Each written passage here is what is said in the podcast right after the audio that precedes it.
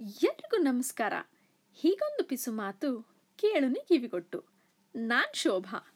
ಇವತ್ತು ಒಬ್ಬ ರಾಜಕುಮಾರಿ, ಬಹಳಷ್ಟು ರಾಜಕುಮಾರರನ್ನು ಪ್ರಶ್ನಿಸಿ ಮದುವೆಯಾದ ಒಂದು ಪುಟ್ಟ ಕಥೆನ ಹೇಳ್ತೀನಿ.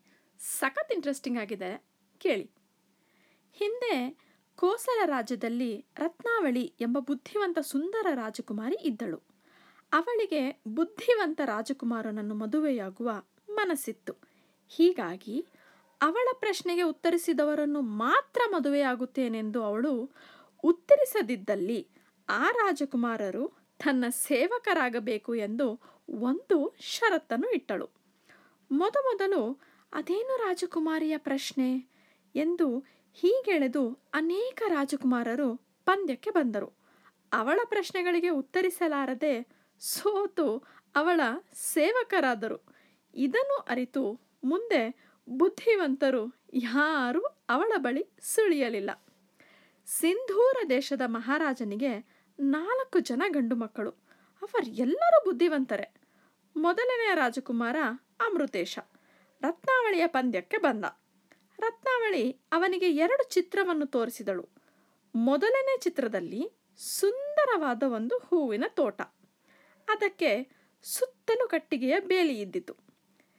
ಇದೊಂದು ಚಿತ್ರದಲ್ಲಿ ಆ ಕಟ್ಟಿಗೆಯ ಬೇಲಿ ಕತ್ತರಿಯಾಗಿ ಹೂವಿನ ತೋಟವನ್ನು ಕತ್ತರಿಸುತ್ತಿತ್ತು.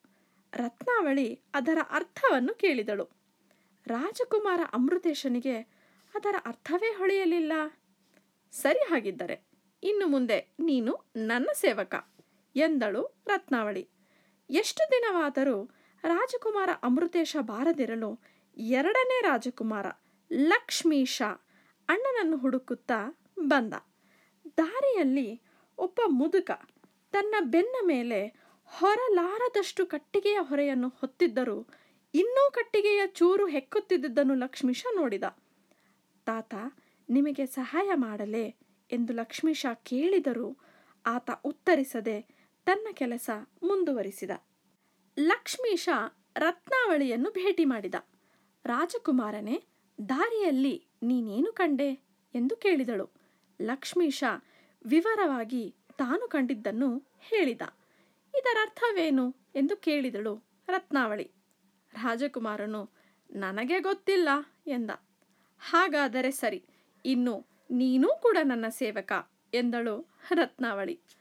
ಬಹಳ ದಿನಗಳಾದರೂ ಇಬ್ಬರು ಅಣ್ಣಂದಿರು ಬಾರದಿರಲು ಮೂರನೆಯ ರಾಜಕುಮಾರ ವಜ್ರೇಶ ಹೊರಟನು.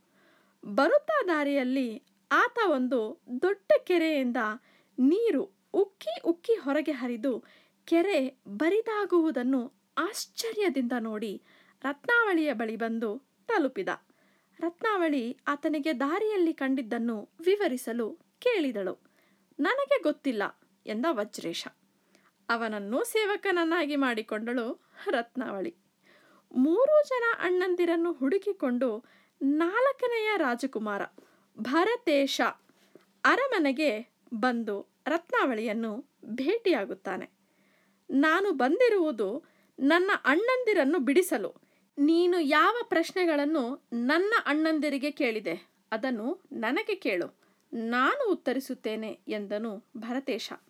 ರತ್ನಾವಳಿ ಅಚ್ಚರಿಯಿಂದ ಆಗಲಿ ಎಂದು ಪ್ರಶ್ನೆಗಳನ್ನು ಕೇಳಿದಳು.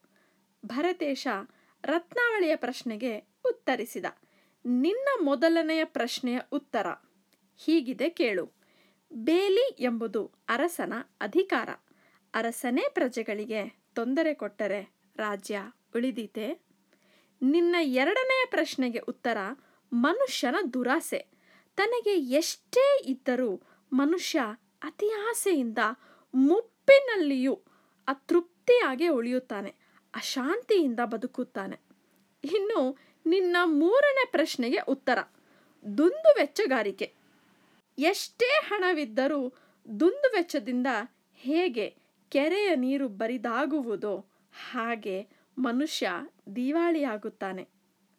ರಾಜಕುಮಾರನೇ, ಇನ್ನೂ ಎರಡು ಚಿತ್ರವನ್ನು ತೋರಿಸುತ್ತೇನೆ.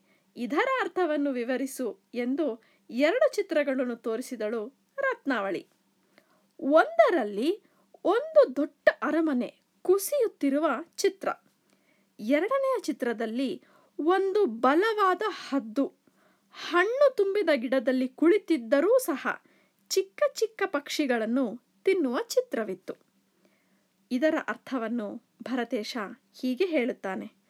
ಎಷ್ಟೇ ದೊಡ್ಡ ಅರಮನೆಯಾಗಿದ್ದರೇನಂತೆ ಅದರ ಬುನಾದಿ ಸರಿ ಇಲ್ಲದಿದ್ದರೆ ಅದು ಕುಸಿದು ಬಿದ್ದೀತು. ಅಂತೆಯೇ ಬಾಳಿನಲ್ಲಿ ಎಷ್ಟೇ ಹಣ ಗಳಿಸಿದರೂ ಸರಿಯಾದ ಮೌಲ್ಯವಿರದಿದ್ದರೆ ಬಾಳು ಹಾಳಾಗುವುದು. ಇದು ನಿನ್ನ ಮೊದಲನೆಯ ಚಿತ್ರದ ಅರ್ಥ, ರಾಜಕುಮಾರಿ. ಇನ್ನು ನಿನ್ನ ಎರಡನೆಯ ಚಿತ್ರ. ಕ್ರೂರವಾದ ಮನುಷ್ಯನಿಗೆ ಅಧಿಕಾರ ಬಂದರೆ ಆತ ಕಾರಣವಿಲ್ಲದೆಯೂ ಸಹ ಬಲಹೀನರನ್ನು ಹಿಂಸಿಸುತ್ತಾನೆ. ಭರತೇಶನ ಮಾತಿನಿಂದ ರತ್ನಾವಳಿ ನಿಬ್ಬರಳಾದಳು. ರಾಜಕುಮಾರ, ನೀನೊಂದು ಪ್ರಶ್ನೆಯನ್ನು ಕೇಳು. ನಾನು ಉತ್ತರಿಸುತ್ತೇನೆ. ನಾನು ಉತ್ತರಿಸದಿದ್ದರೆ ನಿನ್ನನ್ನು ಮದುವೆಯಾಗುತ್ತೇನೆ ಎಂದು ಹೇಳಿದಳು. ಇದನ್ನು ಕೇಳಿ ನಕ್ಕ ಭರತೇಶ ಒಂದು ಕ್ಷಣ ವಿಚಾರ ಮಾಡಿ ಹೇಳಿದ.